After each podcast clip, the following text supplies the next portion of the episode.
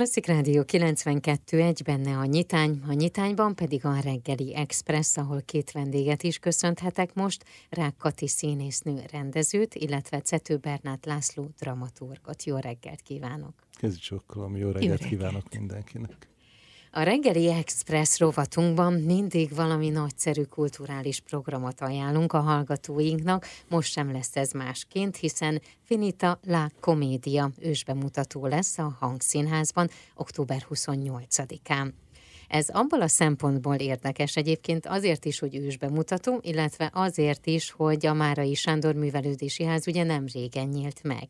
Igen, azt a felkérést kaptuk Márai Sándor művelődési házban, ami a Krisztina körúton van, majdnem az alagútnál, hogy ott mi tarthassunk a hangszínházi előadásainkból rendszeresen előadást. És mivel mi leginkább ősbemutatók álltunk elő, ez lesz most a legújabb. És hát aktualitása van ugye most az október 23 miatt, és Borbély László novellájából Laci írta hangszínházi előadássá. Mit lehet tudni a hangszínházról? Ez egy sajátos műfaj, hasonlít a hangjátékhoz, amit a rádióban hallunk, azzal a különbség, hogy látjuk a szereplő színészeket is, azoknak arcát, mimikáját, gesztusait. Mikrofon előtt állnak, elmondják a történetet, ami fontos még ennél a hangszínháznál az az, hogy kortárs magyar szerzőknek a történeteit mondjuk el, meséljük el előadásainkban. Ez nagyjából azt jelenti, hogy mindegyik előadásunk történet. Mindegyik előadásunk kapcsolódik a kortárs magyar irodalomhoz, ami valljuk be ritka dolog. Hogy esik a választás egy-egy könyvre, vagy egy-egy íróra, és aztán ugye megszületik ez a darab? Én évszázadok óta dramaturg vagyok, többek között a nyitott könyvet is szerkesztettem hosszú-hosszú éveken keresztül, és így eléggé széles körű az ismerettségi köröm. A Jukasóra című labban publikálok, az ottani írókat is ismerem, továbbá rengeteg sorozatot csináltam vezetőíróként, és így gyakorlatilag szinte a teljes magyar irodalmat ismerem. Azokat hívom meg, akik valóban történetet írnak, akik élvezhet érthető, megélhető történeteket írnak, tehát a mese hat itt ezekben az előadásokban, ez az elsődleges szempontunk. És akkor jöjjön a mostani történet, a Finitálák komédia. Borbé Lászlónak a novellás kötetében találtam ezt a történetet, ami engem nagyon megfogott.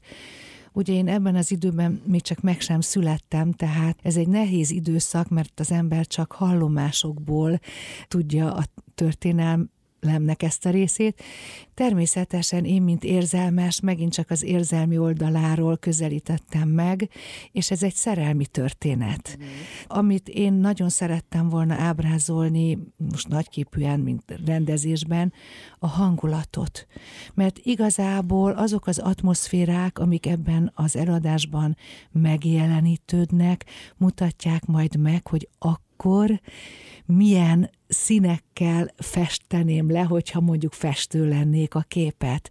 Tehát én azt remélem, mint hogy egyébként minden hangjátékunkban így van, legyen az az 1700-as évek elejéről, akár így az 56-os történetig, hogy a néző, aki lent ül, az egyszer csak mint egy ilyen, nem is tudom, vákumba így beszippantsa az idő, és abba a korba egyszer csak úgy elmerüljön és ott legyen. Ezt nagy feladatomnak látom, aztán magából a történetből majd a néző leszűri, hogy ő hogy is áll a dolognak az érzelmi részéhez. Igen, ugye az 1950-es évekről Igen. beszélünk. Kik lesznek a szereplők ezen az előadáson? Hát a legjobbak.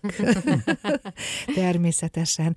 Az elmúlt években két színházban játszottam, és azok a kollégák, akikkel akár itt, akár ott játszottam, őket hívom természetesen ide is, a mi előadásunkban, ebben az új bemutatóban Nagy Sándor, aztán Mesterházi Gyula, F. Nagy Eszter, Köleséri Sándor. Köleséri Sándor nekem nagyon meglepetés, mert őt ajánlották, ő kisnövésű ember.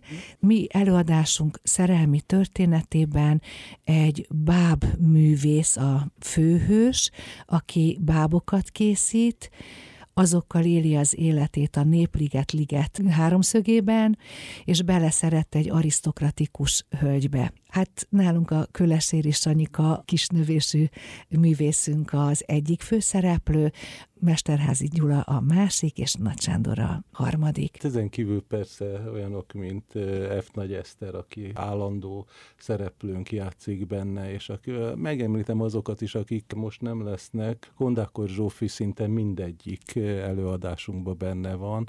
Nagyon szeretik a nézők, ő egy eléggé ismert Végjudittal, ugyanez a helyzet, és lehetne folytatni még a sort. Különbséget azt már elmondtuk, hogy mi a különbség a színház és a hangszínház között, de azért a színházban azért sok-sok mindent tud egy színésznek a segítségére lenni. Igen. Itt azért nincsenek meg mondjuk azok a kellékek. Én elmondanám a dolognak a dramaturgiáját, Jó. ami az én szakmám, és utána Kata elmondja, hogy mik a, az ő eszközei. A dramaturgiája ennek az, hogy az ősi mesemondás itt érvényesül akkor, amikor látjuk a színészeket, akkor egy kukucska van. Tehát nézzük a színészeket, úgy teszünk, mint hogyha az a való élet lenne, és nem pedig a mese. Emberek jobban szeretik a mesét, mint a drámát. Ez főleg Magyarországon igaz. Na most nálunk igazából, hogyha egy mesét mondanak el, sokkal-sokkal jobban szeretik, mint hogyha emberek összeütközését. Én úgy vélem, hogy először is nagyszerű színészek játszák, és Laci úgy írja meg ezekből a novellákból a hangszínházi változatot, ami abszolút filmes. Sokszor azt mondják a nézők, hogy jaj, hát el nem tudják képzelni, hogyha például az egyszemélyes monodrámával kiállok, hogy az érdekes tud lenni, hogy egy ember másfél órán keresztül csak áll, és valamit elmesél. Többször előfordult, hogy például iskolásokat hoztak, és akkor utána megkérdezték, hogy hogy tetszett, és azt mondták, hogy hát ezt, ezt nem gondolták volna, hogy teljesen filmszerűen látják, élik a dolgot, és egy pillanat unalmassága nem volt, mert minden pillanatot lekötött a történet. Uh-huh. Na most itt is azt látom, hogy sokkal több, mint egy felolvasó színház, és ugyanakkor a mai világban egy nagy könnyítés, hogy nem kell díszletjelmez. Nagy szerencsénk volt, hogy az első kerület ugye a hangszínházi dolgokat befogadta, és Nyáron a Virágbenedek házban tudtunk lenni, és most ebben az újonnan megnyílt Márai Sándor szalomban én azt hiszem, hogy ez egy igazi csemege és élvezet. Próbálták már, amióta elkezdtük ezt másolni, de nem tudták, mert igazából Lacinak ez a filmes megírása, ez annyira egyedi, annyira különleges, tényleg nem tudok mást mondani, egyedi és élvezhető. Most ehhez hozzátartozik, hogy én Amerikában tanultam azt, hogy hogyan kell filmet írni, és az amerikai film az a történetre, a mesére épül, valamint a karakterekre.